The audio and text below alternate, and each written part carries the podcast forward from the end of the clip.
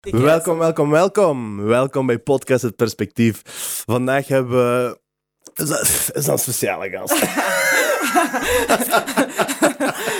Hoe Man, jullie je opgelegd? Hoe hebben jullie opgelegd vandaag? Als je hier bent, zit je hier niet meer wegklikken. Nee, ik ben, ik ben van wel, maar dat is misschien een beetje dat, is, biased. dat, is, dat is- dat is een grapje. Voilà. De gast vandaag is Esra Tiren. Voor zij die mij kennen, daar rinkelt er al een belletje. Die denken, hè? Tiren? Wat? Wat is dat? dat is dus ook mijn achternaam. en dat is super toevallig, want Esra Tiren is mijn zus. Nu, dat is niet de reden waarom we haar hebben uitgenodigd. Dat is niet voldoende. Dat is Voilà. niet- Emmer is leuk, hè, maar dat is niet voldoende. Zo, zo interessant ben ik nu ook maar weer het is niet. ook zo. hè. Het is, weet je wat het is? Hè? Het is eh, je zit een beetje... Je gaat op de hotplate gezet worden, een klein beetje. Ja, hè? Ja, Ja, maar- daar vreesde maar ik ik ben er nu aan beginnen. Ja. Ik ga er nu aan beginnen, ja, 100%. Dus, eh, Waarom hebben we Esra Blauw en, uitgenodigd? dus maar dat is de vraag, hè? Waarom? Nee, nu, je zit, een- je zit, ik weet en hij weet het sowieso, je bent een interessant persoon, maar die biasness die komt er inderdaad bij kijken. Ja. En eh Emre heeft eh, de, de nuts gehad hè, om eh, zijn familielid, want hij regelt de uitnodigingen. Mhm. dus hij regelt de uitnodigingen, Ja. eh, voornamelijk al sinds. Heel voornamelijk. Alleen maar. Zo zeggen eh, 97 Zoiets. Eh, en Emre heeft, eh, eh, Emre heeft zijn, zijn, zijn dingen gebruikt, zijn macht gebruikt in deze situatie. Dat is wel Ik echt kon- waar. Ik kon Ja, echt ja. geen nee zeggen. Onmogelijk. Onmogelijk. Dus Emre heeft, gewoon mee. inderdaad, dus Emre heeft zijn macht gebruikt Ja. om eh, zijn zus te roepen. Dus die houdt veel Maar- meer van een podcast dan maar- dat hij van mij houdt, denk ik. Nee, dat kan. Maar dit is een podcast van kwaliteit. Dit is een podcast van, van inhoud. Dit is een podcast van... Dus eh, heeft Emre nu gewoon zijn zus geroepen? Of eh, heeft, eh, hebben we gewoon iemand van de straat geplukt? We hebben even een uur tijd, hebben we dat gezegd? Nee, nee, nee, nee, nee, nee, nee, nee, nee, nee. Dus, wat, heb je, wat wat heb je gedaan eigenlijk, dat je hier op de stoel zit? Hoe heb je gedaan dat je dit verdient? Ik denk dat ik die vraag aan jullie moet stellen. We zijn, ik ben aan het Je lachen. begint dan met curvy. Ja. We zullen meteen eh, we zullen, eh, alles blootgeven. Gaan we blootgeven? Ja. nee, dus Esra is mijn zus. Ehm, zij is klinisch psychologe. Mhm. Ehm, je werkt zowel in, het, in een instelling in Kortenberg. Hoe heet dat juist daar? Eh, het Universitair Psychiatrisch Ziekenhuis. Oké, Dat klinkt wel goed genoeg om ons te Ja, dat klinkt... Voilà. Kijk meestal zo, van Ja. moeilijke woorden. Als je ergens universitair wordt, Dan is het al... werkt dat sowieso. is binnen is die. Eh, dus je werkt, dat is, dat is een aftakking van de KU Leuven, denk ik, hè? Ja, we zijn verbonden met de KU Leuven. Ja, ja. Verbonden met de KU Leuven. Met Gasthuisberg. Voilà, ja. Ja. Maar dat ligt in Kortenberg. Ja. Dat doet je vier dagen per week. Eén dag per week heb, zit je, werk ook als zelfstandige klinische psycholoog Ja, eh, in je eigen praktijk. Ja, in een groepspraktijk waarmee ik dan verbonden ben. ehm, in Genk hier. Ja, dat is hier in Zo, Genk. Ja. Genk. Goed zo. Wel zei, wel zei dat hij eh, dat hij is begonnen te kijken naar de podcast en dat eh Esso eh, haar wel intrigeerde. Was dat er niet op? Ze wist niet waarom we het woord SO gebruiken plaats van shout-out. Eh, Ja, ik snap gewoon niet altijd de nood aan afkortingen, maar ik weet dat is om klinkt... cool te klinken. Ja, dat klinkt hipper of zo. Ja. Wat klinkt dat? Hip, maar het Hip, woord hip ja. klinkt niet hip, hè. Nee, Nee, cool. Houd is al cool. lang niet meer. Ja. Oké. Cool. En cool wel. Cool is een lange tijd ook niet meer cool geweest. Cool is altijd cool. Cool is cool. Is? Cool is altijd cool. Mm, Cool, dope, dat is altijd cool. Oeh, Maar dope. er is maar één ding cooler dan cool, hè. En dat is ice cold. Ice, ice, ice. Met vanille of zonder? Vanille. vanille. Dus Esra, wat doet je nog? Dus je, zit, je doet dat en één dag in de week eh, werk je als... eh, zelf, en wat doe je dan? Praat je met mensen over een probleem allemaal? Of, ja, kernachtig gezegd praat ik met mensen over hun problemen. Ehm, dat is vooral de maandag in de praktijk. Dus ik ben ook, Mijn, ja, eh, goed begonnen die maandag, dan zeg je. Ja. Die maandag goed begonnen. Ja, ik neem de voormiddag wel altijd vrij. Oké, ja, dat is wel goed. ja. het handig aan zelfstandig zijn. Eh, nee, ja, dus ehm, daar werk ik. Ik ben eigenlijk cliëntgericht experientieel therapeut. Dus ik heb een postgraduaat in therapieopleiding gedaan. Oh, wacht En, even. eh, Mag ik eens vragen? Ik ga je onderbreken, gewoon, sorry. Hè. Maar Ja. therapie, en is dat dan... Een, want ik, ik, dat wil ik, heel, ik, weet, ik weet niet wat het verschil is tussen een therapeut en een psycholoog. En is dat, heeft dat daarmee te maken dan? Ja, ja, op zich heeft een klinisch psycholoog heeft eigenlijk eh, zijn of haar universitaire studies gedaan in de studie psychologie, dus heeft Ja. zijn master. Ehm, en je mocht op zich wel al eh, therapeutische gesprekken doen, maar je hebt nog geen bepaalde kader van waaruit dat je therapeutische gesprekken doet, eh, wat dat de veranderingsprocessen teweeg brengen. Dat is echt eigenlijk een vierjarige bijkomende opleiding nog na je master, ehm, die dan heel intens is, eh, heel intensief is ook, ehm, en waarin dat je eigenlijk vooral ja, vanuit een bepaald kader leert denken en leert meevoelen met je, Ja. met je cliënten. Voor alle duidelijkheid, dan is het geen een totale opleiding van negen jaar. Hè? Ja, maar het is wel, die vierjarige opleiding is geen voltijdse opleiding, dus Ja, dat doet je eigenlijk... Dus je hebt dat gedaan na je dingen Ja. van, oh ja, dat is wat Ja. shit, dat wist ik niet. Ja. Eh wil je die microfoon een klein beetje dichter bij je mond zetten? Weet je waarom? Die van ons is heel dichtbij en dan gaat je die audioniveaus verschil horen. Wacht, hè. Doe maar. Ja, dat is Moet goed. ik aantrekken? Ja, nee, dat is goed. Ja, maar niet afbreken. Ja, ik heb echt schrik. Nee, maar ja, nu is het al beter. Hè? Ja? ja. Ja? Ja, ja, ja. Hallo. Nee, Oké, dus... dus ja, die maandagen, die zorgen Die daarvoor. maandagen, ja.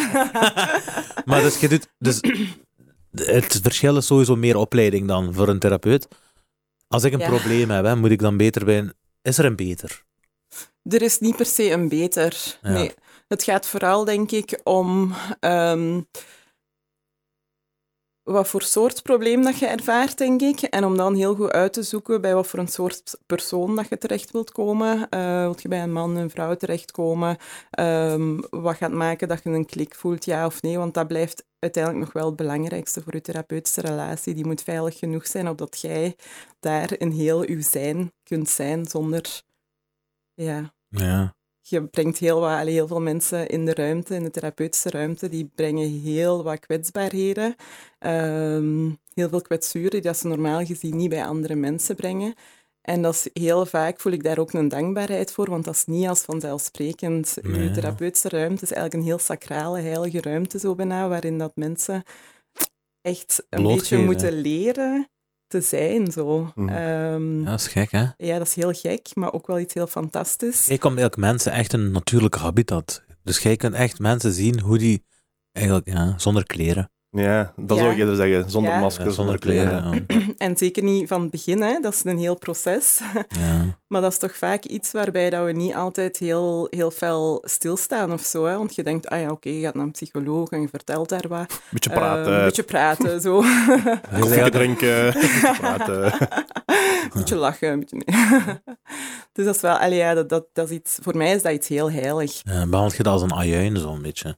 Je behandelt dat als een ajuin, ja. Je bent eigenlijk voortdurend, dat is wel mooi. Imi? Ja. Thanks. Je- En zo naar Turkije. Dikke. een beetje look erop. Nee. Ah, perfect. Mensen. Nee, ja, wat, dat, allee, what you see is not always what you get. Hè. Dat totaal niet. Dus je moet altijd dieper en dieper gaan. En ja, hoe dieper dat je kunt gaan, hoe meer magische dingen dat er kunnen ontstaan en kunnen gebeuren. Ehm, maar je moet, je moet daar wel voor durven openstaan, want dat is, dat is ook iets heel moedig hè, om dat Ja. te doen. En, Eh, en als je het dan hebt over de, hoe meer magische dingen er dan kunnen gebeuren, Ja. kun je daar een voorbeeld van geven? Of wat is zo het meest magische, in, in- de zin, hoe, hoe, hoe jij dat interpreteert? Wat is het meest magische wat je hebt meegemaakt, laten we zeggen?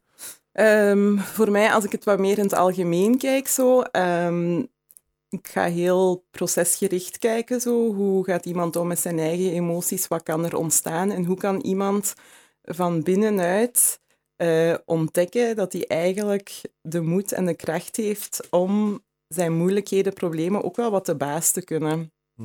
En vaak gaat dat voor mij... Mensen zijn heel streng voor zichzelf, dat zien we constant.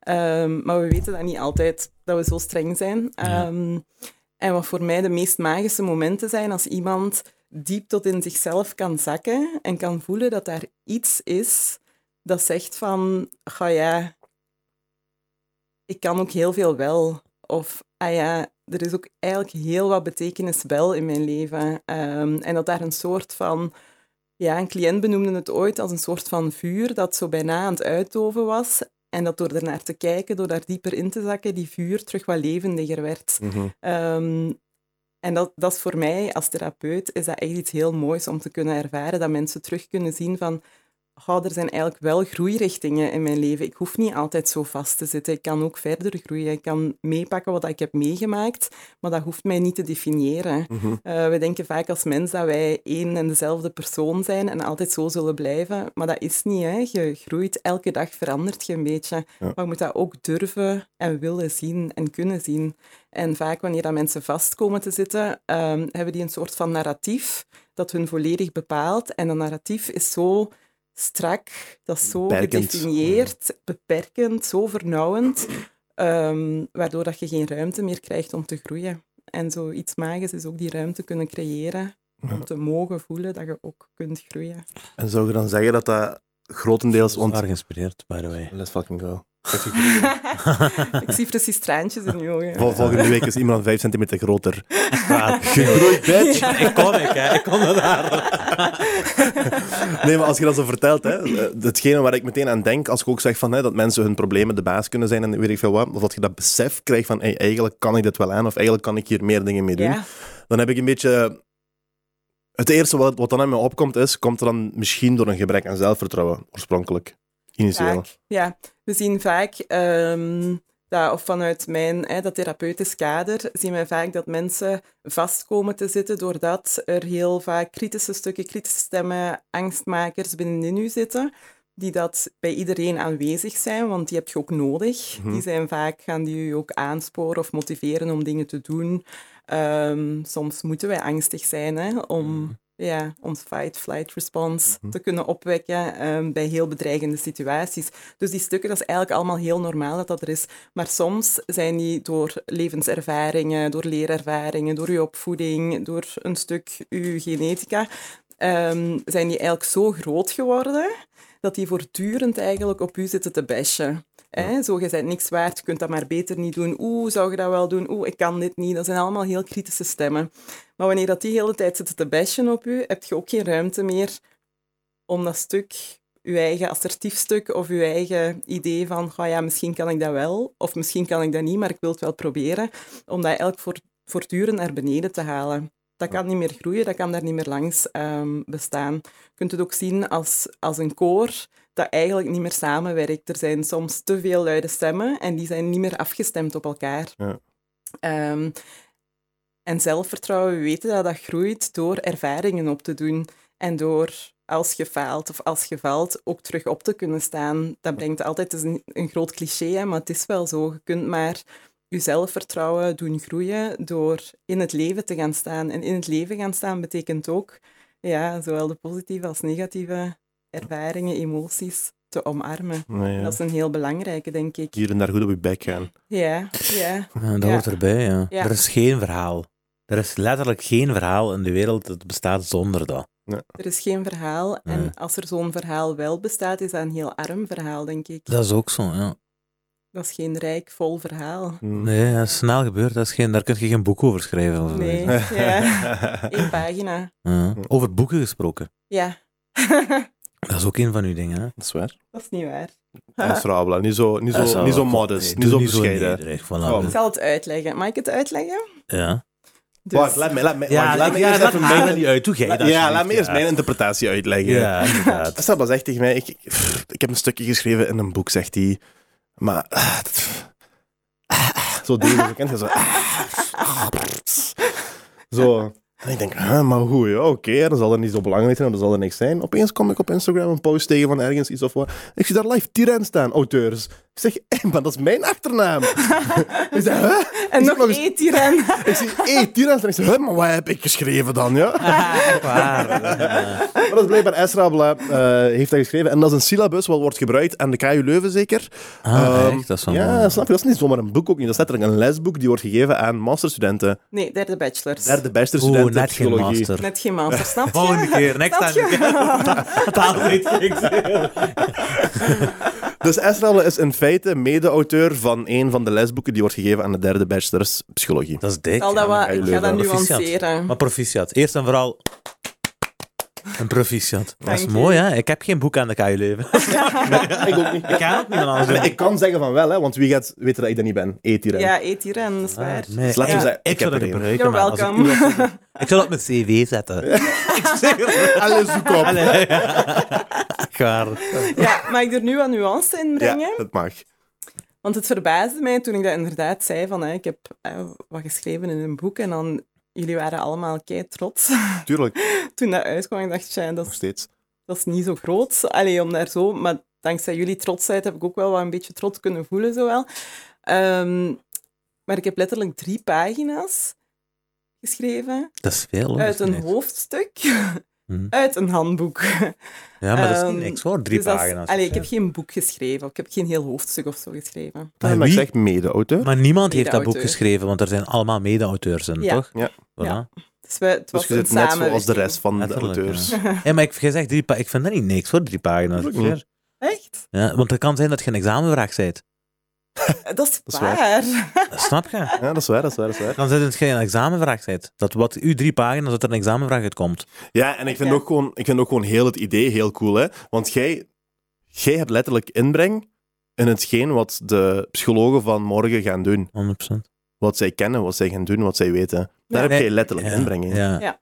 En dat is Drie niet pagina's inbrengen, hè? Drie we gaan- pagina's. Ja. Nu, dat is dik. Ja, drie pagina's voor misschien 5000 mensen. 100%, ja, ja. Snap je? En dat is, en dat is hetgeen wat ik... Ik, denk- ik, ik, ik zie liever drie pagina's voor 5000 mensen dan 100 pagina's voor 10 mensen. Dat is waar. Wanneer, wanneer, heb je dan, wanneer heb je dan de, meeste, de grootste impact? En welke Ik van de kies twee ook die gevallen? drie pagina's. Snap je? Ik, Ik heb ook die drie pagina's. ik kies voor het omgekeerd, nee.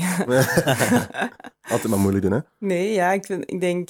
Ik ben altijd zo heel angstig als het over zo'n dingen gaat. Als ik mezelf wat moet tonen of als ik wat mijn eigen kennis moet etaleren of zo. Hm. Maar ik heb het dan toch wel gedaan en dat was, dat was ook wel een leuk proces om dat te doen. Het eindproduct was ook leuk. Ehm, ik heb die kansen ook wel, denk ik, gekregen. Hoe is dat, ja, hoe is dat teweeggebracht geweest? En wel omdat wij in Kortenberg ook wel samenwerken met eh, KUL. Ehm, en omdat wij eigenlijk een van de grootste, denk ik dat ik dat mag zeggen, diagnostische diensten zijn Dus jullie eh, zijn- binnen jullie- Vlaanderen. Jullie hebben de grootste diagnostische diensten binnen Vlaanderen. Dat is Ja? Dat is een ja. titel. ja. Vind wel wel. ja, we hebben een heel geschiedenis van aan diagnostiek te doen. Ehm, Wat is dat, diagnostiek? En wel, diagnostiek is, je voert eigenlijk een soort assessment uit om... ehm, Wat een is dat, een ja, een beoordeling eigenlijk, Ja, om ehm, te gaan nagaan van waaruit bepaalde symptomen kunnen verklaard worden. Ah, dat is een dikke, ja. Ja, niet Dus gemakkelijk. Kun je, kun je een voorbeeld geven? Ik, Ja. praat, ik zit hier met twee psychologen aan tafel, hè, dus Ja. ik moet eh een mensentaal kunnen vertalen. Maar dat is goed, ja, dat is goed. Ja. Dat is heel goed, ja. Eh, plus, ik hou van, ik hou van mooie Beautiful. woorden. Just sip my tea. Je ik houdt hou van, van, mooie ik hou woorden. van mooie woorden en dan soms maak ik het dan wat te complex. Of Nee, zo, dus maar je maakt het eh, helemaal niet te complex. Nee? Nee, nee, ik wil het gewoon versimpelen, dat is alles. Ah ja, oké. Dus- is goed, mooi gezegd. Dus wat is die diagnostiek? Eh, je vroeg een voorbeeldje, hè? Inderdaad, ja. Dus wat, dat- waar dat ik mij voornamelijk mee bezig hou, is dat ehm, bij ons melden mensen zich aan ehm, met de vraag of dat zij mogelijk een autisme spectrumstoornis hebben. Nee. Ja? Wat is man? Vraag dat zelf. Dat was hem. Een diagnostiek voor u. Ja, Dat was hem. Daar was ik op aan het wachten. The stars aligned. Ah, Oké. Eigenlijk hebben we u daarom uitgenodigd. Ah. Ermee. E- Eerste, Ja, je Eerste wilt, sessie. zo, je wilt zo'n loophole. Oké, Inderdaad. je zit autistisch. Dus je, dus, je doet, dus je doet een diagnose naar, eh, eh, naar, naar iemand dan, bij iemand, om te kijken of die symptomen heeft voor autisme dan. Ja, ja, of dat wij zijn klachten, zijn of haar klachten kunnen begrijpen vanuit een onderliggende ehm autisme spectrumstoornis. En is dat, is dat duidelijk of is dat, is dat altijd duidelijk? Is dat zwart-wit of is dat grijs? Ja, wij werken in de derde lijn. hè. Dat betekent dat eer dat mensen bij ons terechtkomen, Ja, dat eh, is. de casussen helemaal niet meer zo duidelijk zijn. Ah, niet. Ah, niet. Nee, Ah, nee, oké. nee, want ze hebben vaak al... Allee, eerste lijn is dan bijvoorbeeld ehm zo wat privécentra of zo, die diagnostiek doen. En mensen gaan eerder sneller daar terechtkomen eh, als het al heel duidelijk is. Mhm. Ehm, Ja. Of als het heel duidelijk is, want ik werk met volwassene mensen met normaal tot hoge begaafdheid. Ja, het feit dat Ah, dat zo... Ja, Ah, dat is ook wel cool. Wacht even. Dus je werkt met alleen mensen met normaal tot hoge begaafdheid. Ja, ja. Ja, maar dat is ook wel cool. Maar, je hebt, maar sommige van uw cliënten, ik weet niet of dat mag zeggen, ik denk het wel eens zonder namen te geven. ja. Titels, hè? Eh, Titels, ja. Hoge. Functietitels. Ja. eh, Ja. serieuze functietitels. Eh, waar, ik, waar ik nu aan denk is een radioloog, of wat was het? Nee. Nee, was niet een van uw cliënten dat je zei? Ja, maar geen autistische cliënt. Ah, oké, wel. Ja, Ah, oké. maar ik heb ja, cliënten die een doctoraat doen, bijvoorbeeld in de fysica of eh, Echt, ja? ja, ja, ja, eh, binnen iets ingenieurschap en dergelijke. Dat zegt ook wel iets over u, hè? dat die artsen. mensen komen tot bij u dan voor bepaalde problemen op te lossen. Ik weet niet of dat iets zegt over mij. Zeker is over u, zou ik zeggen. ik weet het niet. Ja, ons centra is ook wel bekend. Of Ja, ja. bekend om het Nee, feit maar- dat wij dat doen. We Maar zijn... de reden dat jij daar zit, is ook iets. Hè? Dus je kunt zeggen van de cent het centra, eh, dat is chic. Maar zij hebben u ook gekozen, hè? dus inderdaad. Ja, dat is waar. Dus Zij hebben credits to the centra, gekozen. maar zij hebben u ook wel gekozen. Hè? Ja, en die Ja. hebben, en Dus zij ook- hebben haar ook echt gekozen. Het is niet dat je er binnen geraakt als je zegt dat, dat zo, eh, zo, dat er, ik weet niet wie, dat de koning, dat koning, de koning daar vorige week was. Snap je? Ja, mijn, ja, mijn supervisor, want ik heb daar stage gedaan, ook op die afdeling. En mijn supervisor, de diensthoofd, al mijn collega's, die hebben, dat zijn mensen die altijd zo keihard in mij geloven of zo, of altijd geloofd hebben in mij, die mij ook altijd Chic, hè? Gezien hebben in wat dat ze dachten dat ik kon, of denken dat ik kan. Ehm, ja, dus het is, ja, schouderklopje. Oké. Ja, Je verdient een pluimpje. Ja, jawel. dat is een monster. Ja, ja. Ehm, Ik wil even terugkomen op, de aller, op uw allereerste vraag eigenlijk. Eh, je had, dus je had gevraagd wat was het verschil tussen een therapeut en een psycholoog. ah ja, Ehm, ja. ja. Om, om daar wat verder op in te gaan, met een concreet voorbeeld. Hè. Stel, stel, ik ben depressief. Of ik denk dat ik depressief ben. Ik voel me depressief, weet ik veel wat. Ja. Wat is dan de eerste stap die ik neem? Ehm, een neusdokter, zoek ik een psycholoog, zoek ik een therapeut, zoek ik Ja. een psychiater. Wat is de eerste stap die ik neem? ja. Mm. Ehm, meestal gaan mensen, omdat ze een goede band hebben of een betere band hebben met hun huisarts, omdat dat ze die al vaker zien, mensen eerst naar een huisarts gaan. Mhm. Ehm, en op basis daarvan gaat hij u ofwel doorverwijzen naar een psychiater, naar een psycholoog, ehm, een life coach, weet Ja. ik veel wat, dat kan van alles zijn. En op basis waarvan beslist de huisdokter dat? Ja, ik denk, ik weet niet of dat huisartsen echt altijd heel goed een, een notie hebben van wat dat depressie echt is. Ik denk meer en meer wel. Mhm. Ehm, dus die gaat u gewoon een aantal vragen stellen, denk ik. Ehm, ja, rond uw energieniveau, somberheidsgevoelens, ehm, plezierbeleving, al die dingen. Dat gaat hij wat bevragen. Eh gaat ook kijken van, is er iets lichamelijks dat mogelijk mee dat in gang kan, ehm, kan trekken. En eh, op basis daarvan gaat hij, gaat hij beslissen Ja. ja, of dat je dan best kunt doorverwezen worden of niet. Want soms gaan mensen of huisartsen gewoon ook al beginnen met anti antidepressiva bijvoorbeeld. Ah, echt? Ja, dat Ah, zien we oei. ook wel heel vaak. Is dat, Ehm, is dat goed eigenlijk, zoiets? Ik denk van niet, of toch Mhm. niet altijd. Ehm, Kan het pillen de laatste Dat wel- ja, lost dat iets op, eigenlijk? nee, eh, het gaat niks oplossen. Hmm. Ehm, het gaat wel ondersteuning kunnen bieden. Of het gaat, hè, zoals dat daar straks, die mentale ruimte zo. Soms zitten mensen zo diep dat je puur door te spreken en te voelen en te doorleven ehm, niet veel bereikt. Ja. En dan kan antidepressiva wel helpen om dat wat te drukken, opdat er terug ruimte, een beetje ruimte ontstaat om terug wat dynamisch te kunnen werken. Ja. Ehm, als dat er niet is, ja, dan wordt het veel moeilijker. En ik denk op dat vlak is antidepressiva heel, heel waardevol. Ehm, maar ik ben niet altijd grote fan dat, dat bijvoorbeeld huisartsen of zo dat onmiddellijk voorschrijven. Ja, dat mag geen eerste optie zijn. Dat mag geen eerste optie zijn. ehm, en ehm, dat kan dan best, denk ik, in overleg eh, met een psychiater of dergelijke. Als je dan niet onmiddellijk naar een psychiater doorverwijst, dan denk ik best kunnen we wel even als huisarts bellen of overleggen. Ja. Ehm, puur omdat die mensen gewoon veel gespecialiseerder zijn in wat werkt waarvoor. Mhm. Ehm, Maar de manier waarop antidepressiva wordt gebruikt, is toch ook niet goed? Wordt dat niet abused? Hè? Want jij zegt nu dat antidepressiva is goed, misschien om plaats te maken voor de conversatie gemakkelijker te maken en ik Ja. weet niet wat. Hè? Ja. Maar ik denk dat antidepressiva momenteel wordt gebruikt als hier is iets en dat is wat je moet doen eigenlijk en dat is wat je moet blijven nemen in in principe Ja. niet. Hoe. Want als je gaat kijken naar de cijfers van de mensen die, en als die cijfers er niet zijn, sorry, er moeten komen de cijfers van de mensen die, anti- die antidepressiva nemen, hoe lang nemen die, nemen die dat al? En Ja. is dat dan, wordt dat gezien als de oplossing op het probleem? Of wordt dat gezien als de, de springplank om het probleem op te lossen, eigenlijk. Ja. Dat is wel dezelfde problematiek als eh, ADHD met relatine. Dat is, dat is Ja. ook Ja. zo, hè. Dat worden ook gewoon pillen. Hey. ja. Ja, dat, is, dat is ook zoiets geks. Hè, ja. Ik vind dat ook ja, zwaar gestoord, zoiets. Ja. Heeft het ook al vaak gedaan. zo. Oh, dat is niet waar. Waar. Ik heb dat één keer gepakt. relatine. Ik was- Ik was ganz high. Ah, ja. Ik kon tranen van lachen. Ik kreeg letterlijk lachkicks en zo. Ik kreeg tranen van lachen, alles. Ja. Gewoon één relatine en ik zei, maar dat is niks voor mij. Ja. Ja. Maar ik denk dat is ook een beetje soms de cultuur waarin dat we zitten. Hè. Geef een pilletje en dat lost alles op. Hmm. Ja, en dat is niet, er is niks op te lossen. Hè. Er, er is te zoeken naar hoe ga ik hè. leven met, ja, en te Mhm. handelen. En ik denk dat er inderdaad soms mensen jarenlang antidepressivum innemen, alsof dat, dat gewoon zo wat een vitamine is dat je eh, elke dag inneemt.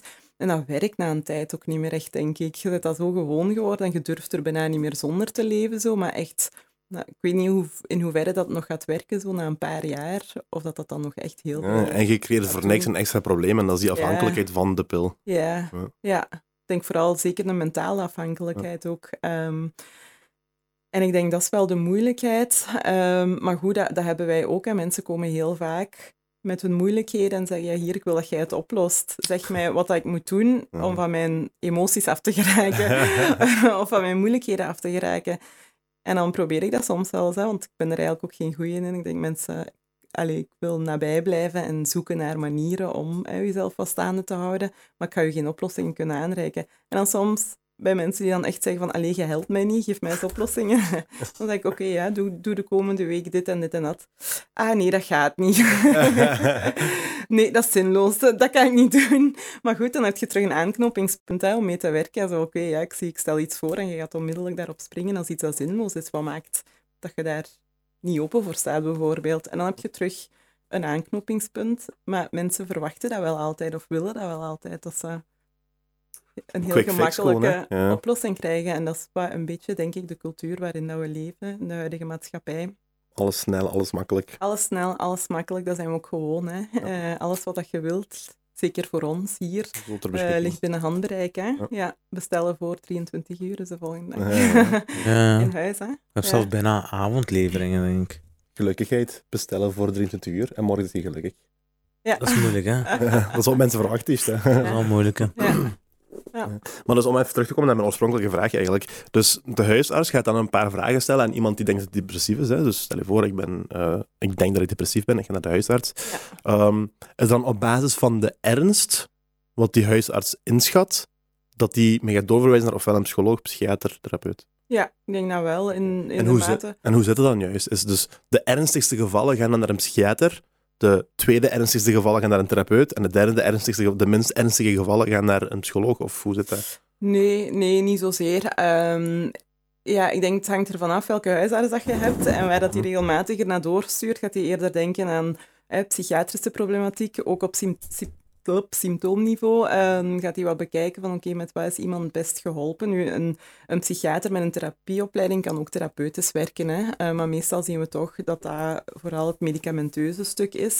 Het liefst van al zou je willen dat dat samenloopt. Hè? Dat iemand zowel naar een psychotherapeut gaat als naar een psychiater, indien dat dat nodig is. Indien dat er ook een medicamenteuze behandeling aangewezen is. Als dat niet per se aangewezen is, ehm, ja, dan denk ik dat je vooral ja, met een psychotherapeut, maar ook non-verbale therapieën of zo, zijn ook kei belangrijk, vind Mhm. ik.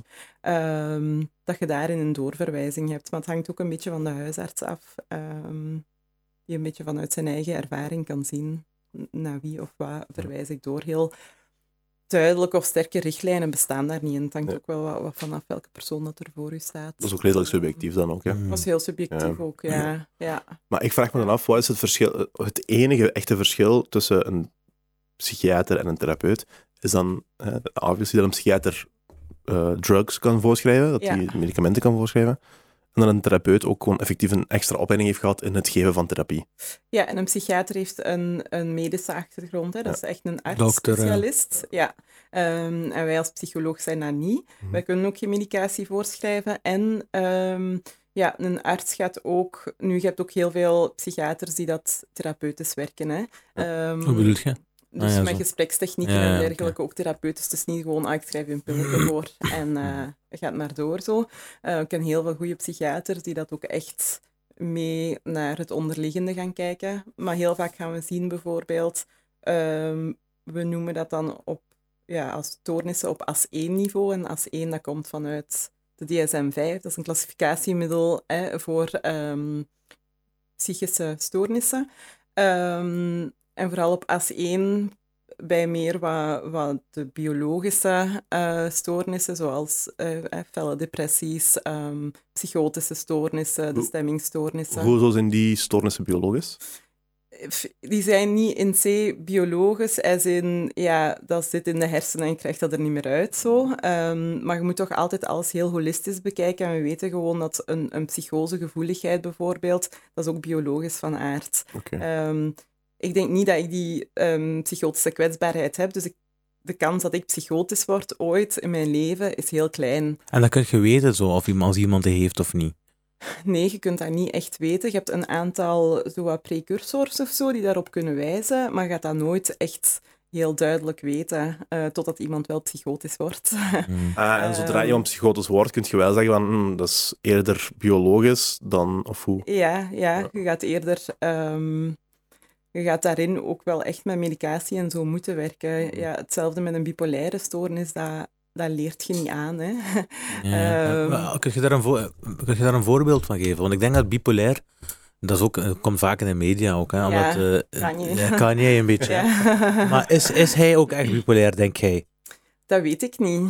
Ik ja, heb vaak gedacht dat hij autistisch is, maar dat is misschien Maar die heeft wel iets, zeg je. Sowieso die iets. ja, denk, maar ik denk echt dat Kanye autistisch is, hoor. Ik denk dat die heeft echt wel zo trek, ja. ja, dat kan is hella smart ook, ja. Maar dat is, dat is vaak ja, met ja, zwaar, ja, ja. Ja. Ik, ik, heb altijd van hem gedacht, als ik die zo wat bezig ben, denk ik, ja, dat is wel een autist. Hoe kan iemand thuis weten of die bipolair is of niet? Een beetje zo. Een beetje zo. dat oh, dat heb ik wel. ja, dan moet je al echt van op een afstand naar jezelf kunnen kijken. Hè? Maar eens dat je in dat gedrag zit of in, in die episode zit, heb je geen contact meer met de realiteit, echt zo. Mm -hmm. um, en bij een bipolaire stoornis, dat kenmerkt zich vooral door afwisselende episodes van een heel neerslachtige depressieve stemming, gaande naar een heel...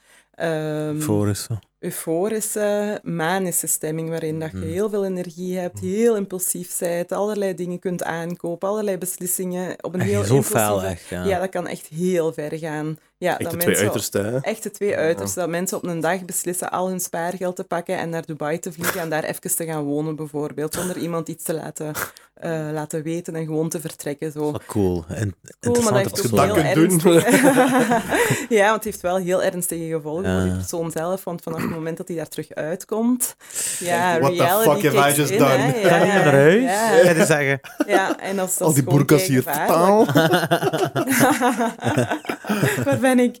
Nee, ja, en dat is gewoon, dat is, dat is immens moeilijk, hè, ook voor die mensen, want het gaat ook voor een stuk om hun identiteit. Hè. Wie zijn zij zonder die stoornis? Zouden ze dat ook doen?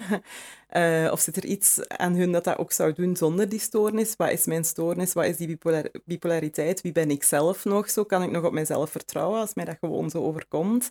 Um, dus naar het existentiële toe vind ik dat ook, allee, dat, is, dat is iets heel groots en het kan Mm. heel, heel nefaste of grootse gevolgen hebben. Je, je zei dat je tussen normaal en hoogbegaafde personen langs kreeg, hè? Ja. Uh, hoe, hoe komt dat bij u op het papier? Komt er van, oh, die heeft zoveel IQ, of wordt er gewoon gezegd, die is hoogbegaafd? Of hoe wordt dat bepaald? Um, de, degene die doorverwijst, degene die die cliënten doorverwijst, gaat een, al een inschatting maken van, ja, denk ik dat hij wel begaafd is of niet. Uh, en wij doen meestal standaard ook wel een IQ-onderzoek. Die, dat, de, uh, Kunt jij u, kunt je uw begaafdheid zo... Want ik weet, ik weet niet wat... Ik heb, nooit, ik, ik heb misschien vroeger wel zo'n IQ-test gedaan op internet of zo. Maar, uh, uh, misschien ja. kunnen we zo'n link zetten in de beschrijving. Een beetje zelfzekerheid van mensen kapot maken. ah, voor IQ-test doen. gaat, dat zo, zijn. gaat dat zo met zo'n IQ-test? Kunt je echt je begaafdheid erop rekenen? Ja, ongeveer wel. Ja. Ik denk dat is voor een stuk ook... Je hebt een aantal subtaken, wat indexen, die ook wel wat beïnvloed kunnen worden door bijvoorbeeld vermoeidheid, um, door je stemming um, en die wat ervoor kunnen zorgen dat je wat trager te werk gaat. Um, dus dat, het is nooit een exacte maat. Je krijgt wel cijfers en zo, maar dat, ja, dat is nooit echt een exacte maat dat zegt van oké, ja, jij bent super slim en je kunt dat en dat en dat aan. Maar het is wel een indicatie van hoe ver dat iemand zit. Uh, en wat dat we ook zien, uh, bij mensen die dat echt zo wat over de 120, 130 zitten. Zo. Um, het gemiddelde is 100 zeker, hè? Het gemiddelde is 100, ja. Ehm, dus 120 zit je al hè, boven gemiddeld en naar de 130 toe zit je al op een begaafde, hoogbegaafde manier. Zo. Dan heb je het over het type zoals Elon Musk. Ja, Toch? ja, 130, ja. Ja, Ongeveer. die. give Ja. or take. Ja. Maar waar dat wij vooral naar kijken is, want heel vaak kan dat er ook voor zorgen, die verschillende indexen op je totaal IQ, ga, daarin gaat je ook wel beter kunnen differentiëren tussen, ah, is iemand wat op dat vlak overschat geweest of onderschat geweest, bijvoorbeeld iemand met een heel sterk verbaal begrip. Ehm, die kan misschien zichzelf ook wel heel goed verkopen, of die kan ook wel heel goed in gesprek gaan met mensen, waardoor dat je zou kunnen denken van, oh ja, hè, misschien zit jij helemaal niet autistisch, want je kunt toch goed gesprekken aangaan. Ehm, maar die, ja, die dat ook ergens voor een stuk hebben ingeoefend en dat je op andere maten kunt zien van, maar als je dan echt informatie gaat moeten verwerken op het moment zelf, zo, wat Mm. gebeurt er dan? En als dat verschil zo groot is, dan heb je al zo'n indicatie van, hmm, ja, eigenlijk worstelt hij precies toch veel meer dan dat hij doet uitschijnen of dan dat Mm. jij zou inschatten. Een paar curveballs hand, gooien gewoon. ja, ja, aan de hand van die verbale capaciteiten zo. Maar dat mensen dan toch onderliggend heel wat uitval vertonen. Ja. Ehm, en dan kunt u heel, heel hard mispakken ook.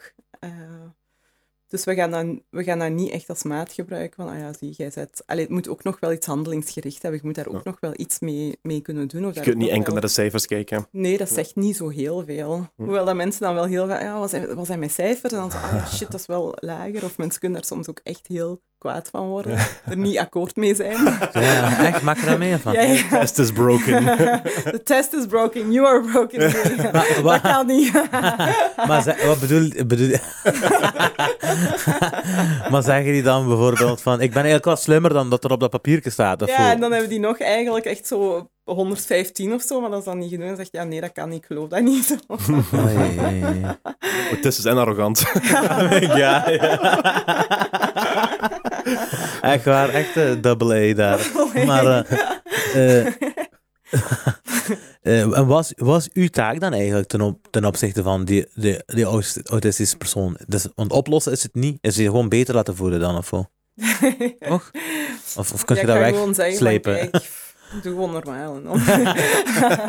Wat was uw bedoeling? Voor wat komen die eigenlijk? Van zeggen die van ik heb een probleem, hoe ik daarmee moet omgaan bijvoorbeeld? Of wat? Ja, die komen eerst en vooral eh, in, in de diagnostiek om eigenlijk te gaan zien van klopt dat inderdaad. Mhm. Eh, ik denk dat ik autistisch ben of mijn omgeving denkt dat ik autistisch ben. Kijk daar eens naar, doe een onderzoek, klopt dat? Maar dat is decor, ja. Ja.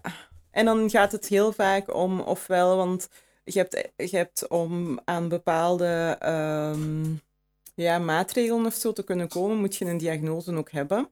Ehm, dat gaat bijvoorbeeld als je, als je gaat studeren, hoger onderwijs, eh, en je wilt wat ehm, ja, bepaalde eh, aspecten die je meer ruimte geven, omdat jij die nodig hebt, bijvoorbeeld meer tijd of een aparte ruimte of zo te gaan zitten, ja, dan heb je echt wel een diagnose nodig.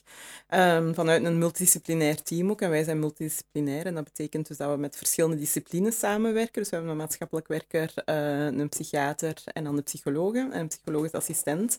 Dat zijn heel uitvoerige onderzoeken, hè. Eh, maar soms komen mensen ook omdat ze ehm, toch ook een beetje wat nood hebben aan iets onschuldigends. Eh, omdat heel veel, die zijn heel vaak gewoon heel misbegrepen geweest door de omgeving. En altijd het gevoel gekregen van, ah ja, ik kan het wel, maar ik doe het niet. Ik ben te lui, eh, of ik ben gewoon niet goed genoeg, of dergelijke. Omwille van de feedback van hun omgeving. Dat ze Ja, zo denken. Ja, Of, dat, of dat gevoel dat ze dan krijgen. Als jij heel de tijd heel hard probeert om mee te gaan en te navigeren in een sociale wereld die dat eigenlijk veel te onduidelijk is voor u, veel te onvoorspelbaar is voor u, maar toch tracht je met al uw macht daarin toch te navigeren en heel de tijd te botsen op het niet kunnen daarvan, eh, dan gaat je dan naar een tij- na een tijd zelf iets heel kritisch van maken hè, ook. Eh, omdat je denkt, ah ja, zie, ik kan het weer niet zo. Ehm, En dan hebben we het weer over zelfvertrouwen eigenlijk. Hè. en dan gaat het weer over zelfvertrouwen. En ik denk na de diagnose bijvoorbeeld is voor mij het belangrijkste om ehm, tot een aanvaarding te komen. Zo'n aanvaarding van zichzelf. Niet per se alles te willen veranderen, niet per se al die autistische trekken te willen veranderen, zo, want dat zien we ook heel vaak en dat wordt dan zo compensatie genoemd. En mensen met een normale tot hoge intelligentie kunnen heel goed compenseren eh, voor hun eigen ervaren autistische tekortkomingen. Zo. Ehm, maar waardoor, waardoor dat die binnen de kortste ke- keren eigenlijk veel meer secundaire kenmerken gaan ontwikkelen, zoals depressieve klachten, laag zelfbeeld, ehm, En dan eigenlijk van daaruit zelfs minder mee kunnen, zichzelf wat moeten verstoppen. Ehm, dat is ook een van de grootste eh, triggers voor um, suïcide-ideaties bijvoorbeeld. Denken aan zelfmoord, zelfmoordneigingen hebben en dergelijke. En dat is puur doordat mensen hebben moeten leren om te compenseren, om hun eigen gedrag niet als dusdanig te vertonen aan de buitenwereld. En dat heeft iets heel tragisch en iets heel pijnlijk. Oh, dus, dus daarvan kan dat komen of van zoiets? Ja, ja. Ah, dat zo. zien we heel vaak. Zeker bij de mensen die dat wij zien, omdat ja, dat is heel lang gemist geweest, omdat die net zo goed hebben kunnen compenseren. Ehm, maar waardoor dat die zoveel secundaire kenmerken hebben ontwikkeld en de, de problematiek eigenlijk veel complexer wordt. Terwijl dat kinderen die ehm, eh, op jongere leeftijd Terwijl kinderen die op jongere leeftijd eh, gediagnosticeerd worden, ehm, eigenlijk op een veel betere manier hebben leren aanvaarden ehm, wat dat hun sterktes en hun minpunten zijn. Zo. Het gaat echt om, om die aanvaarding heel vaak, zeker aan het begin ehm, van je therapeutisch proces. Dus op het einde van, van de diagnostiek hè, geeft je al een hele uitleg van kijk, daarin en daarin en daarin zien we dat. En vanaf dan begint het. Hè. Ehm, vanaf dan begint het terug zichzelf leren kennen, eh, zichzelf in een ander narratief plaatsen, eh mild te kunnen zijn naar zichzelf, om zo terug die ruimte om te groeien te kunnen ervaren. En wat kan, en wat kan iemand die...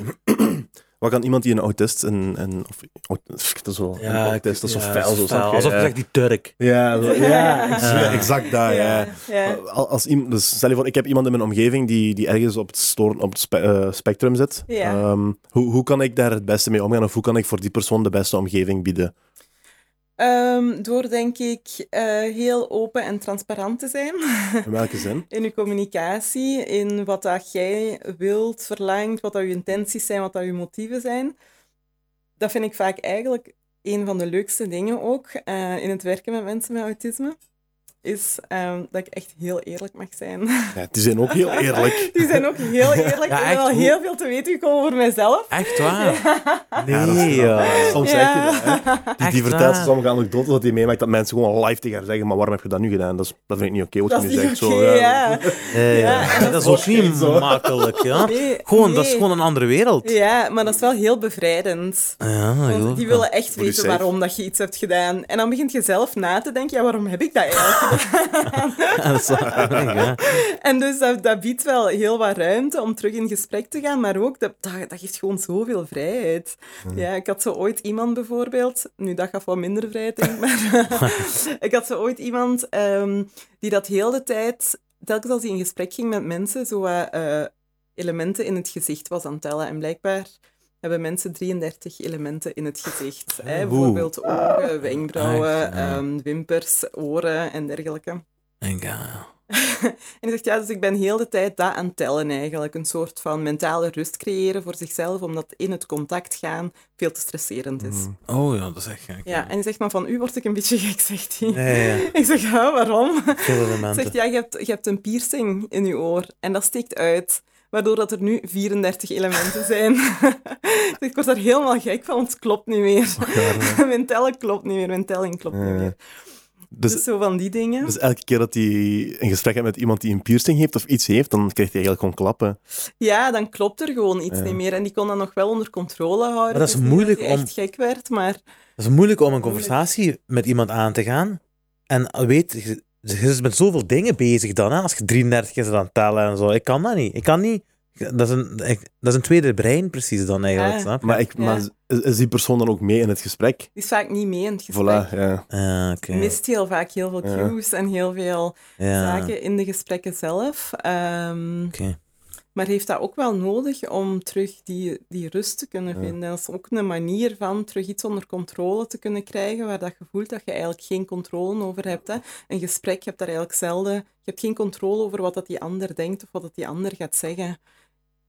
En dat maakt het heel moeilijk, ja. want dat is zo onvoorspelbaar. En we zien dat mensen met autisme gewoon heel, heel moeilijk met die onvoorspelbaarheden om kunnen. Daar heel moeilijk flexibel mee om kunnen. Ja, dat, dat, is- dat lijkt me een van de grootste uitdagingen voor mensen die scoren op het, Ja. op het eh, spectrum. Ja. Hè? Die, die onvoorspelbaarheid. Was er, was er nog zo van die dingen die, die die een echte uitdaging zijn voor mensen die scoren op het spectrum? Ehm, u trachten een baan te vinden in een wereld waar er heel veel prikkels zijn. Hmm. Ah, oké. ja. Ja, dus zowel heel veel geluiden, heel veel ja, visuele zaken, geuren. Nu je doet- ja, zo Appen echt. krijgen. Ja, Goed kortsluiting. Ja. Kortsluiting. ja, maar dat kan soms echt heel, heel ver gaan. Hè? Zo ehm, horen dat de geluiden horen van een jas die op een kapstok hangt. Echt, Ja. ja. Wij gaan dat uitfilteren, hè. wij horen dat niet meer, want ons brein zegt eigenlijk hebben we dat allemaal niet nodig om de informatie dat je binnenkrijgt, om daar betekenis uit te ontlenen. Mhm. Ehm, een autistisch brein gaat al die elementen wel horen en die En gaat er ook. aandacht aan besteden Dus- en die gaat dat opmerken en die gaat dat binnen laten komen, waardoor dat er, ja, heel vaak is dat ook iets heel vermoeiend. Dus als aliens de wereld komen overnemen, Ja, hè, die, pakken, die pakken een heel groot deel van de bevolking pakken die mee. hè. ja. Of die gooien zombies hier op onze planeet. ja ik hoorde gisteren dat we eigenlijk zelf al aliens zijn. Eh, Maar Dat kan, ja. ja. Jij toch zeker, Maar maar... we zijn... Ja. It takes one to know one. dat kan, hè, want de aliens... eh, uiteindelijk, eh, uiteindelijk zijn die genderloos en zo. En we zijn ook naar een genderloze maatschappij aan het gaan. Nice. Eh, maar laten we zeggen dat er zombies worden gegooid op de aarde. Hè? En iedereen moet zijn survival instinct. Oh, wacht. eh, Alien zombies.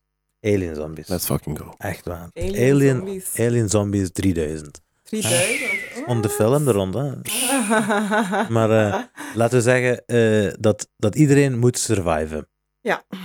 Die autistische mensen die je spreekt, hè, hebben die dan, omdat die, zoveel, omdat die goed omgaan met prikkels, of om, niet niet goed omgaan, maar omdat die alerter zijn, laten we Mhm. zeggen, alerter, hebben die meer kans op overleven of minder? Wel, daar bestaat een boek over. Ah, echt? Oh, Over Ja. alien zombies en autisten. Ja. ja. En over jullie, hoe jullie daar een centrale rol in spelen. Wat een domme vraag was. Ik snap. Blijkbaar een heel slimme vraag. Ja, en dat noemt Neurotribes, denk ik. Ehm, en dat gaat ook wel over, ja, zijn, zijn, zijn dat gewoon geen heel sterke genetische mutaties, van waaruit dat die gewoon evolutionair gezien veel verder staan. Of wat? Ja, Ah, ja. Dat, dat, dat zijn hypotheses, hè. Het zou kunnen, het kan ook van niet. Wat is uw mening daarover? goed. Ja, ik weet het niet zo goed. Ik kan daar zo precies geen uitspraak over doen. Waar dat ik wel in voel, is dat in deze wereld, waarin dat er heel veel onvoorspelbaarheden Mhm. zijn en waarin dat er eh, misschien niet zo heel veel acceptatie is, maar wel heel veel meningen, Mhm. Ehm, dat het gewoon heel moeilijk wordt om nog heel mild te zijn naar jezelf en jezelf gewoon te kunnen aanvaarden in wie dat je bent en daar ook de mooie kanten van in te zien. En dat geldt zowel voor mensen met autisme, ik denk sterker voor mensen met au- autisme eh, als voor mensen die geen autisme hebben. Hè. Ja. Maar het, wordt, het is echt extreem moeilijk Mhm. eh, om je nog staande te houden. En in dat boek was dan zo de argumenten. Weet je dat? Ehm, nee, dat weet ik niet zo goed. Ik heb Nee, de want- eerste twintig pagina's gelezen. Toen werd het te veel sci- science fiction. Helpt, helpt, socia helpt sociale media en gsm's en die cultuur, helpt dat autisme in de hand? Oeh, ik betwijfel het. Eh, op welke Een goede manier? vraag. Omdat, omdat die anxiety naar andere mensen toe, naar sociaal contact, of eh, ik zeg maar, de nieuwe generatie neemt niet graag een telefoon op om te bellen, stuurt liever Ja. een sms'je. Ja? Eh, en ik, zou, ik kan me voorstellen dat een autist dat ook zo liever zou doen dan. Ja. hè. vaak. Eh, dus zouden de, zouden de cijfers van autisme omhoog zijn gegaan door. Nu, dat is, er moeten studies en zo rondgemaakt worden, maar uw eigen bevindingen daar rond. Ja. Zou dat helpt, helpt sociale media en gsm-gebruik en al, al dat allemaal, helpt dat autisme in de hand? Ehm, dat denk ik niet. In die zin dat ehm, ja, autisme dat is een ontwikkelingsstoornis. Hè? Maar oké. ja. Ehm, dus dat ontstaat sowieso. eh, dat zit in uw erfelijk genetisch materiaal. Ja. Ehm, dus het is, het is geen, er is geen sprake van hè, kun je autisme ontwikkelen door een bepaalde omgeving later in je leven. Dat, daar zijn we vanuit dat dat, dat, dat niet kan. Mhm. Terwijl vroeger dat wel werd gedacht. Hè. Je hebt zo de hypothese van de ijskastmoeders. Mhm. Ehm, die, dat, dat gaat over ehm, moeders doen autisme ontwikkelen bij hun kinderen doordat die zelf weinig affectief zijn. En dat is heel lang een gedachtegang geweest, waarin dat, dat autistische kinderen eigenlijk, de moeders van autistische kinderen eigenlijk wel met de vinger werden, ge- werden gewezen van kijk, dat is uw schuld. Dat is omdat jij gewoon heel rigide en koud bent. En dat is niet zo, dus. Dat is niet zo. Nee, het is echt eh, het is een neurobiologische Ja, ontwikkelingsstoornis. Er is een onderliggende ehm, manier van informatieverwerkingsstijl die dat in de hersenen ligt. En daaronder heeft dat gewoon een genetische component. Ja. Nu, we zien wel dat omgevingen, eh, mensen met autisme, maar dat gaat eigenlijk over, over iedereen ook, dat, dat een, een goede omgeving, een, een aangepaste omgeving, een goed afgestemde omgeving eigenlijk ehm, de zwaarte sterk kan doen verminderen. De allereerste autist eh, die is gediagnosticeerd met autisme noemde Donald. Ah, ja, en dat was in 1900, begin 1900. Die is ondertussen gestorven, En twintig jaar later heeft hij een re- hamburgerrestaurant geopend. McDonald's. Dus Ja, hoogbegaafd. Een hele keten van... Hoogbegaafd. ja, dat is hem niet, maar of dat deed hij niet. Maar die werd eigenlijk... ehm, Een eend. Nee. Nee, ook geen Donald. Duck. nee, ja. Kun je laten. ik snap. Dat wil nee, ik gewoon nee, maar- uitleggen. Dat is, dat is de persoon die president is geworden van Amerika. Hè? nee. Zoals, ah, maar die, dezelfde leeftijdscategorie als Sleepy. Dan, als, als Joe, ja. Ja, sorry. Reagan. In ieder geval, die wonde, die kwam uit een heel klein stadje, eh, zo'n dorpje, eh, waar dat iedereen hem kende en hem zo hard had geaccepteerd dat hij eigenlijk eh, kon thriven in die omgeving. eh, heel veel vrienden had, heel veel mensen rondom zich had en eigenlijk heel goed mee kon met ja, zijn dorp, doordat mensen hem gewoon heel graag zagen, heel hard accepteerden. Ehm die heeft eigenlijk een heel lang een heel goed leven geleid. Ja. Terwijl dat advies was toen dat hij eh, pas gediagnosticeerd was, ja, die gaat nooit iets kunnen, die moet eigenlijk naar een instelling en die moet daar blijven. Oh jee. Ja. Die ging die opsluiten en de sleutel weggooien. opsluiten, ja. De sleutel weggooien, dat weet ik niet. Ja. Misschien verstoppen. Ja, Maar... Dat is ook erg. Dat is ook erg. En dan clues geven aan hem. de sleutel is misschien daar. daar. Riddle. Stel je voor, ja. Ja, dus dat zijn wel dat zijn interessante verhalen ook in hoe, hoe dat ook onze maatschappij daarin geëvolueerd is, denk ik, en hoe dat we kijken naar autisme de dag van vandaag. Mhm. Dat is heel interessant allemaal. Hè? Maar dus voor alle duidelijkheid, autisme is niet iets wat opgelost kan geraken. Hè? Allee, opgelost, wat je waar je van Nee. af kunt geraken, we het zo zeggen. Nee, Ja. nee.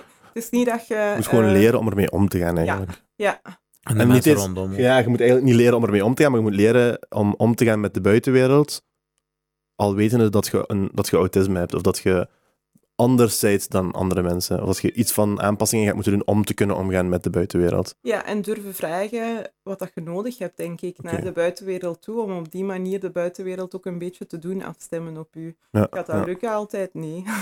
Niet Iedereen gaat dat willen doen, gaat dat kunnen doen, gaat dat begrijpen, maar heel vaak ook wel. Dus dat is een heel belangrijke, denk ik. Het kan inderdaad niet opgelost geraken. Ehm, maar we zien wel, ik zie een ontwikkelingsstoornis niet per se als iets dat dan helemaal niet meer ontwikkelt. Ik denk dat er wel nog ontwikkeling mogelijk is, maar op gewoon een heel, een heel trager, veel trager niveau. Mhm. Eh, en dat vergt dat je heel veel geduld hebt en dat je jezelf ook toelaat daarin te mogen vertragen. Ja. Zowel als therapeut, Ja, denk ik, ik. als Ja. cliënt eh, tegenover mij. Maar ik geloof er wel heel hard in ehm, dat er wel ontwikkeling mogelijk is. Oké. En autisme, ehm, dat is een beetje je specialisatie, hè? Ja. Dat, durven, dat mogen we zeggen, hè? Hm. Ja. Ook Ik al ga jullie niet je- zeggen dat ik expert ben, maar... Nee, dat is wel je specialisatie. Gespecialiseerd eh, in autisme. Ja, voilà. Eh, Ja. Was, dat een, was dat een bewuste keuze van u? Eh, toen dat ik in de schoolboeken las wat dat autisme dacht, eh, was, dacht ik, ah nee, dat lijkt me Hmm. zo saai. dat ga ik echt nooit doen. En toen kwam ik op mijn stageplek en dan eh, vroeg de diensthoofd aan iedereen van eh, waar zit je zeker wel staan en waar zeker niet. En ik zei, ja, ik wil zeker niet op de afdeling met autisme staan. Grappig. en wat doet mijn diensthoofd? Die zet mij op de afdeling. Dat is wel erg. mensen Waarom vraag je dat dan? Ja, maar ja, was, wat was de bedoeling daarachter? wat, wa- wat was het ik probleem? Ja, de, Is er gewoon te fokken met mensen wat? hey, waar moet je eigenlijk niet staan? Ah, Oké, je gaat daar staan. ja. Wel een moreel breken voordat je er binnen gaat. Ja, Hier ik- heb je absoluut niks te zeggen. Dat is niks te zeggen. You gonna learn today. nee, ja, waarschijnlijk wou niemand met autisme. en dan moest hij wel een Chinese vrijwilliger Ja. eh, kiezen. En dan ben ik het geworden, denk ik. Eind goed, al goed, hè? Ja, ik ben hem heel dankbaar uiteindelijk. Ik Ja. zei dat ook nog vaak tegen hem. Ehm, ik ben heel dankbaar dat hij dat heeft gedaan, want er is voor mij wel een heel nieuwe wereld opengegaan. En in mijn stage heb ik echt mijn hart verloren aan die mensen die dat ik Dat daar eh, in begeleiding heb gehad, die ik daar in diagnostisch onderzoek heb gehad. Ik vind een autistisch brein een heel fascinerend brein. Ehm, Ja, dat geloof ik ook wel. ik zie constant ook... Ik, ik heb nog geen enkele persoon met autisme gezien waarvan dat ik dacht, ah ja, die is exact hetzelfde als de vorige of als de Ja, andere. echt, ja. ja, ja. Dus het is super interessant. Je maakt altijd van alles mee. Ehm, en tegelijkertijd moeten die heel wat moeilijke waters doorzwemmen. Ja. Ehm, Wat zo simpel lijkt voor andere mensen. wat zo simpel en intuïtief aanvoelt voor andere mensen, is niet als zo vanzelfsprekend voor mensen met autisme. Maar zij kunnen wel merk- andere dingen wel, hè, echt. hè. ja, ja, inderdaad. Die hebben echt een heel logisch brein vaak, vind ik ook, waarvan ik denk, ja, eigenlijk heb je 100% gelijk. maar dat is niet hoe dat de wereld in elkaar Ja. zit. Ja, probeer dat maar eens uit te leggen.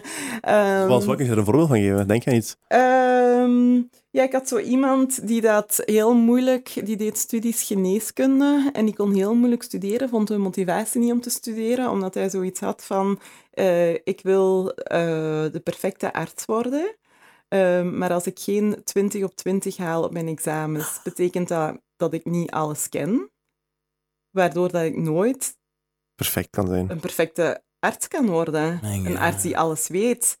Dus waarom doe ik het dan nog? Waarom ben ik dan aan het studeren?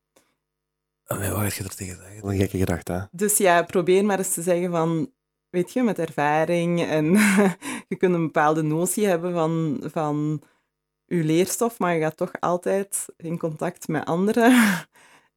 Je gaat dat moeten leren Hm. door het te doen, zo. Maar ja, dat is niet voldoende, want nee, dat klopt niet. Eh, Ah, ja. ja, Ehm, logischerwijs heeft hij gelijk, eigenlijk. Logischerwijze heeft hij ergens wel gelijk. Hè? Zo, als ik inderdaad maar een 10 Ah, op een- 20 heb, betekent dat eigenlijk dat ik de helft van ja. de vragen die gesteld werden niet ken. En dat is wel veel om zoiets niet te kennen. En ga ik dat dan kunnen gebruiken in mijn praktijk of in, in ja, het praktische daarvan? Dus dat was, dat was kei moeilijk. Ja. Ja. Dat is wel heel gek. Ja, ja. dat is niet makkelijk. Nee. Ja, of zo iemand die dat eh, bijvoorbeeld, eh, dat is nu minder dat logisch brein, maar dat zegt wel iets over voorspelbaarheid creëren. Zo. Ehm, iemand die heel de tijd, die, blijkbaar kwam ik altijd, als ik die ging halen, als wij een sessie hadden, kwam ik altijd drie na eh, aan in de wachtzaal om die persoon op te pikken. Ik wist dat niet, want ja, voor ons drie minuten is op een heel uur is Dat niks, niks, hè? hè? Dat tellen we niet mee? Pas vanaf 5, 6, 7, Ja. 8, 9, 10. Ehm, en ik, op een gegeven moment kom ik op het uur. En die was in de war. Hij zegt, Estra, je komt normaal gezien altijd drie na en nu komt je op het uur. Wat is er aan de hand? Dat is toch? Ik denk, Ja. ja, ja. ja. Zijn alles gewoon. Ja. Ehm, dus dat is zo dat brein dat heel de Ja. tijd aan het zoeken is naar patronen bijvoorbeeld, of naar eh, structuren, om daar wat een beetje houvast aan te kunnen ontleden. En bij de, de kleinste verandering, dat kan eigenlijk al heel grote ehm, gevolgen hebben. Als je tegen zo iemand zegt hè, dat we eigenlijk gewoon een stipje zijn op een, op een bewegende asteroïde in een grote heelal met allemaal andere planeten, wat zou er dan gebeuren? Dan zou die daar ofwel akkoord mee zijn ofwel niet, maar dan zou die vooral gaan uitzoeken als hij daar interesse voor heeft en dat tot diep in de puntjes uitpluizen, want daar zijn heel veel mensen met autisme ook heel sterk in. Want die dingen uitpluizen.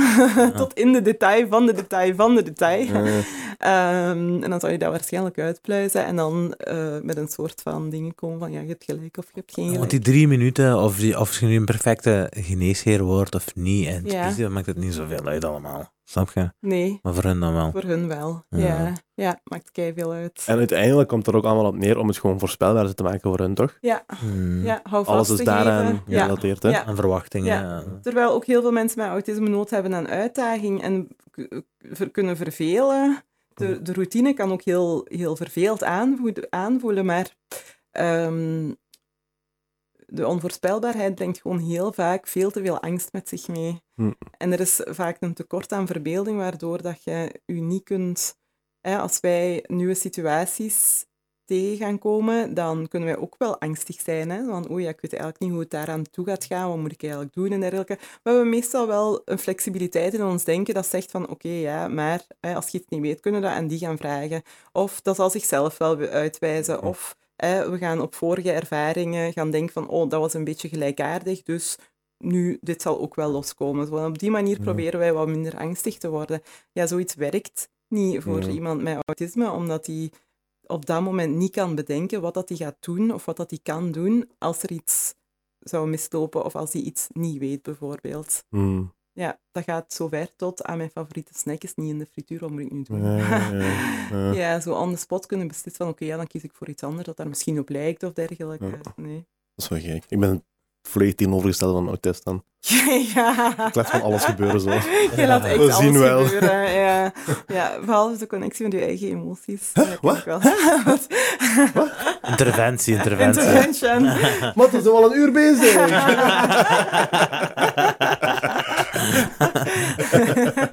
Ehm, nee, maar dat- ja, ik, vind, ik vind dat super interessant. Ja, dat is dik. Ja. Nou, ook echt heel interessant. Want wat je zegt, dat is, zo- dat is het intrigerende een beetje, hè? Zo het, het autistische brein, om het zo te noemen. Ik vind Ja. dat ook echt heel intrigerend. Ja. Want ik zie dat als een soort van superpower ook. Echt, hè? Ja, echt waar. Wat je zegt van, hè, dat is toekomstig, bla, bla, bla. Ik Ja. zie dat ook als een soort van superpower, echt. Want die mensen zijn capabel om meer te doen dan wij doen. Ja. Die zijn letterlijk capabel om meer te doen. Dat werkt hun niet in hun voordeel in de huidige maatschappij. Ja, met sociale dingen en zo. Ja. man. Maar die zijn wel capabel om meer te doen dan wat wij doen. Ja.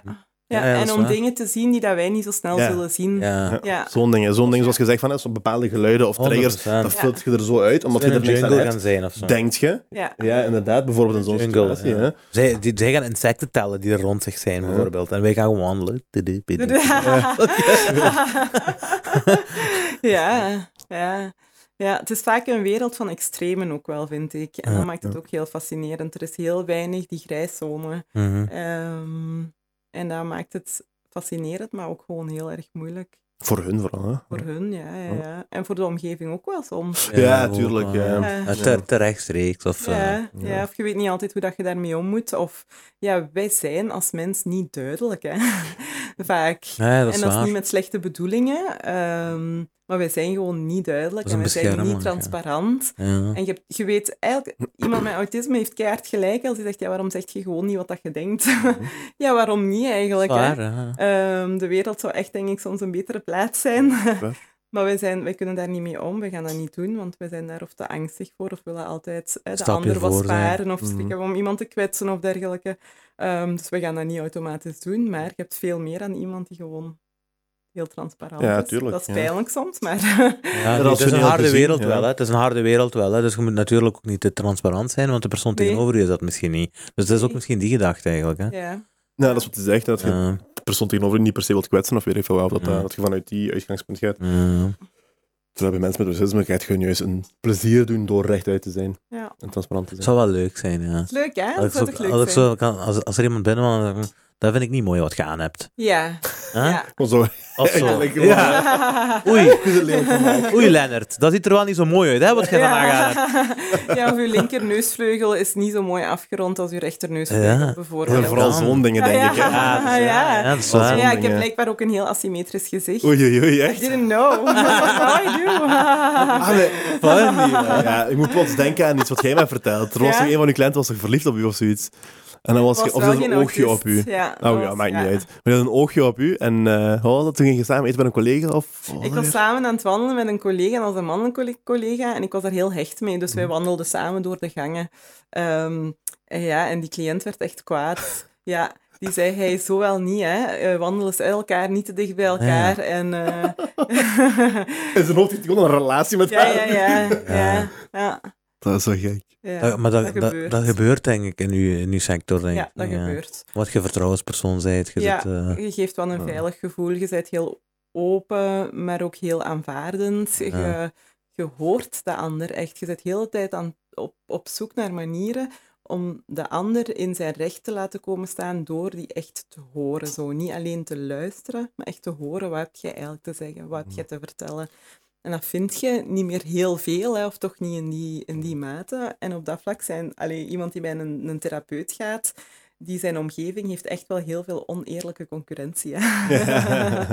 Ehm, ja, Maar ja, dat gebeurt bij mij nu ook wel niet al te vaak. Maar je- dat heeft ook een benaming, denk ik, niet? Is dat geen soort van complex? Dat je, als je gevoelens Ja. krijgt voor je eh, therapeut? Ehm, dat weet ik niet, misschien. Niet? Alles heeft een naam tegenwoordig. Eh, ik, dacht, dat- ik dacht dat het een bepaalde naam is. dat kan. Zoiets in de Zoals- trend van Napoleon-complex en zo. Zoals Stockholm-syndroom of zo. Ja, zo'n Ja. dingen. Ja, ja, inderdaad. Zo'n Stockholm, heel ja, Ja. zoiets. Ja. I don't know, zou ik eens moeten opzoeken. Ah, voilà. Doe dat en laat ons iets weten. Oké. Waar. Ik denk, eh tenzij je nog iets wilt vragen, kunnen we afronden. Echt? Wil je nog verder praten? Ja, nee. nee. Ik dacht zo, hoe lang zijn we al bezig? En We ik zijn al- wil... ik We zijn wil, eh, over, over de gemiddelde. eh, We zijn een uur en zeven minuten bezig. Oké. Dus je zit een goede aflevering dan eigenlijk. Ik vond het super interessant. Ik vond vind, het ook. Ik heb- ik Ik heb vond dat het veel ook wel leuk. Ja? Ja. Dat gaat vanzelf, hè? Echt. Ja. je hebt het veel beter gedaan dan, dan ik had verwacht. Ieder geval. Fantastisch. Dat is echt op einde. Kijk, dat is echt op einde. We hadden niet afgesproken dat we meer transparant gingen zijn. Dat is waar. Ja, daar ging, heel, daar ging heel de podcast over, hè, heel deze aflevering. En je hebt duidelijk iets gemist. Waar maar je? We gaan een paar TikTok-clips en zo jij? maken. We gaan een paar TikTok-clips maken. We gaan nu TikTok-dingen maken. Therapeut. Ik zweer van wel. En je Oh autisme. Eén. Eh, en Sabel, de TikTok-therapeut. Ja, nu alles wat ik zeg is vooral ook vanuit mijn klinische ervaring. Hè. Dus als er iets is Disclaimer, wat disclaimer. dat... Hè, ja, disclaimer. For ik not, vind not dat ook... financial advisor. Ja, nee, nee. nee, omdat ik mij ook niet graag... Ik, ik portretteer mezelf echt niet graag als zijnde de expert of de alwetende. En zo ga ik ook niet met mijn cliënten om of zo. Ja. Slimme mensen doen dat wel vaker. Dus zeggen, ik ben niet zo slim. Dat is waar. Nee. Ondertussen negen jaar lang gestudeerd, ondertussen vijf jaar, tien jaar ervaring in, een- in, in de psychiatrie. Dat is waar. Ondertussen zelfstandig, ondertussen aan een boek meegeschreven, Ja, ondertussen ja. lessen gegeven aan de hogeschool. Ja. Maar ik zie Nu, mezelf het niet als suits een je wel, die humbleness. Ja? ja, het suits je. Nu, je moet dat wel kunnen gebruiken, waar en wanneer. Snap je wat ik wil zeggen? Ja, nu, ik was wel aan het denken. Emma zegt altijd dat hij heel slim is. Betekent dat dan dat hij eigenlijk niet slim is? Omdat ik net zei, want slimme mensen zeggen vaak... eh, Ah, ja. soms is die humbleness maar wel belangrijk. Ik Dat ging, voilà, dat ging ik net zeggen. Ik zeg dat ik slim ben tegen u en tegen Imran en tegen mijn close ones, maar ik zeg niet op de podcast, ik ben vies slim, dat is eigenlijk allemaal niet. Ah, heb ik nu dat... net, Oh ja. nee, wacht. Ja, ja, ja. Ik heb Nee, helemaal een echt- imago. Emma is zo bescheiden. Ja, ik ben super Die humble. weet nooit alles beter. Nooit. Nooit. Dat is nog nooit gebeurd. Oh, dat is weer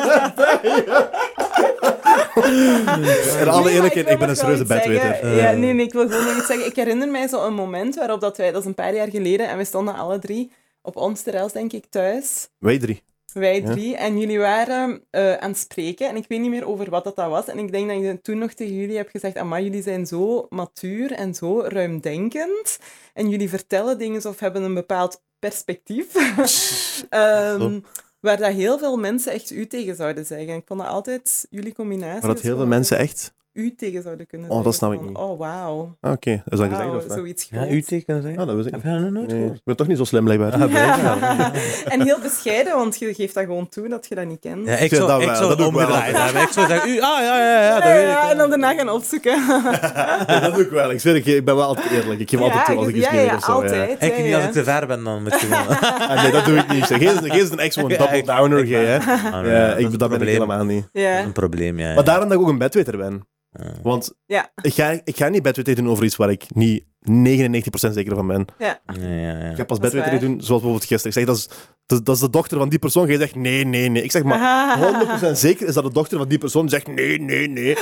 Ik zeg, maar jawel, ik weet het 100% zeker. En dan zo... Ah, maar ja, misschien niet de oudste. Ik zeg, ja, nee, inderdaad niet de oudste. Oh ja, dan kan dat wel. Ja. Maar als je mij zo nadoet, dat doe ik echt zo. Nee, helemaal Oké. niet. Zelfs tot de stem is dat. Zelfs de Ja, zo is de stem. Dat we een heel mannelijke stem kregen. Oh ja, maar ik heb echt een lelijke stem. Maar blijkbaar vindt Ik vind heel, vinden heel veel mensen dat die een lelijke stem hebben. Ik vind alles van jou mooi, Esseltje. echt- Ik Dank je wel, van jou. Ik hou ook van jou. Wat? En zo. Nee, Alle, alle prikken voor één keer geweest. Ah, oké. Bedankt voor te komen. dat is Eh, heel graag gedaan. dus- Bedankt om mij uit te nodigen. Ook al heb ik er zelf om moeten vragen. Een tijdje terug. Ik heb er zelf al gevraagd, deze terug. Ik weet niet hoe dat Maar die is. meent dat niet. Die heeft dat gevraagd, maar die meent dat niet. Die, die, dat- Ja, je ik snapt dat niet. dat, Men- ja. Mensen denken dat je dit meent nu, hè? Die was gewoon een bullshitten met mij, snap je? En dan zegt ze, ja, je hebt me nog niet uitgenodigd, bla, bla, bla, bla, bla. Ik zeg, alsof je gaat komen als ik je uitnodig. Zegt ze, ja, nee, ik ga nee zeggen. Ik zeg, ja, waarom moet je dan uitgenodigd worden? Ik wil ook even... Ah ja, mag ik nog iets zeggen? Mag ook alles. iets wat ik misschien niet of wel meen. Who knows? Oké. De laatste aflevering, hè, denk ik. Ah, met de die twee Afghaanse meisjes. Nee, het is echt geen kritiek. Dat is niet de laatste aflevering, maar oké. ja. Ah, de voorlaatste. Ik weet dat is de laatste aflevering die Ah, ik laatste, in ieder geval. Maar, mm, Ah ja, ik bedoel, nee, de laatste. ah. Ja. in ieder geval. Je Ander t-shirt je hebt het aangedaan. over... Stok op einde maat. Snap je? De die zijn dan kijk, die mogen dat. Die mogen dat weten, dat is waar. Eigenlijk was dat gewoon deze ochtend. nee, dus je hebt het gehad over Zulu en je hebt het gehad over Berna, maar je hebt het niet over mij gehad. Heb ik het nog nooit over u gehad op de podcast? Dat en wel over ik hun niet. twee. Ik heb nog niet alle, maar in Ah, op de kwarka. aflevering. Ah, juist, juist, juist, juist, juist. Hij Jij zei dat je hebt letterlijk Zulu. gezegd, eh Zulu en ik zijn een beetje hetzelfde, mijn oudste zus. Maar Heb je dat Berna, gelijk of niet? Berna is mijn beste vriendin. En I was like, ja, hallo. Maar één naam op te noemen. Oké, maar heb ik gelijk in de dingen die ik word ik zei? altijd vergeten. Ja, tuurlijk heb je er gelijk en daar gaat het niet om. Moet ik, je zeggen wat, wat, moet ik zeggen wat onze relatie is? Ja, Ja, ja, dan dan zeg hebben we dat ook gehad. Ja. Mijn relatie met. Esrabla, en dat is, zij is letterlijk de enige persoon tot nu toe, letterlijk, de, al, zelfs mijn vrouw krijgt niet uit mij wat zij uit mij krijgt. Zij is de enige persoon die mij echt tot in mijn core kan laten gaan. En die... Oh. Hoe bedoelt je, hoe bedoelt je, bedoelt je agressief? Nee, nee, in tegendeel. In Nooit. tegendeel. Dat is Zulu. Zulu maakt mij agressief. Ja, omdat we hetzelfde zijn. Nee, in tegendeel. Zij, zij kan mij heel goed eh, in contact laten staan met mezelf. Hmm. Eh, die kan me heel goed laten nadenken over mijn eigen dingen en wat er allemaal in mij omspeelt. En dat kan letterlijk... Ik ben, ik ben echt heel gesloten. Ik ben heel,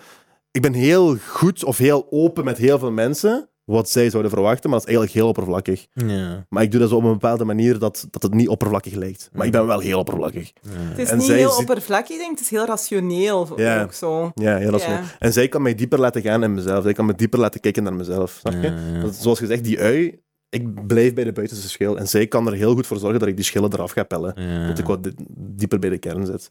Eh, en dat, dat is onze relatie. Dat is wat Ja. jij heel goed kunt Ik zou het liever daar En hebben ook- gehoord dan al die rest. Ja. In alle eerlijkheid, als ik met een probleem zit, zit, jij wel altijd de eerste persoon zijn die ik bel. Ja. Of als ik, als ik ergens mee vastzit, of als ik ergens als ik me slecht voel of weet ik wat, dan gaat jij wel altijd de eerste persoon die ik bel. Dat is ook Oh. goed, hè.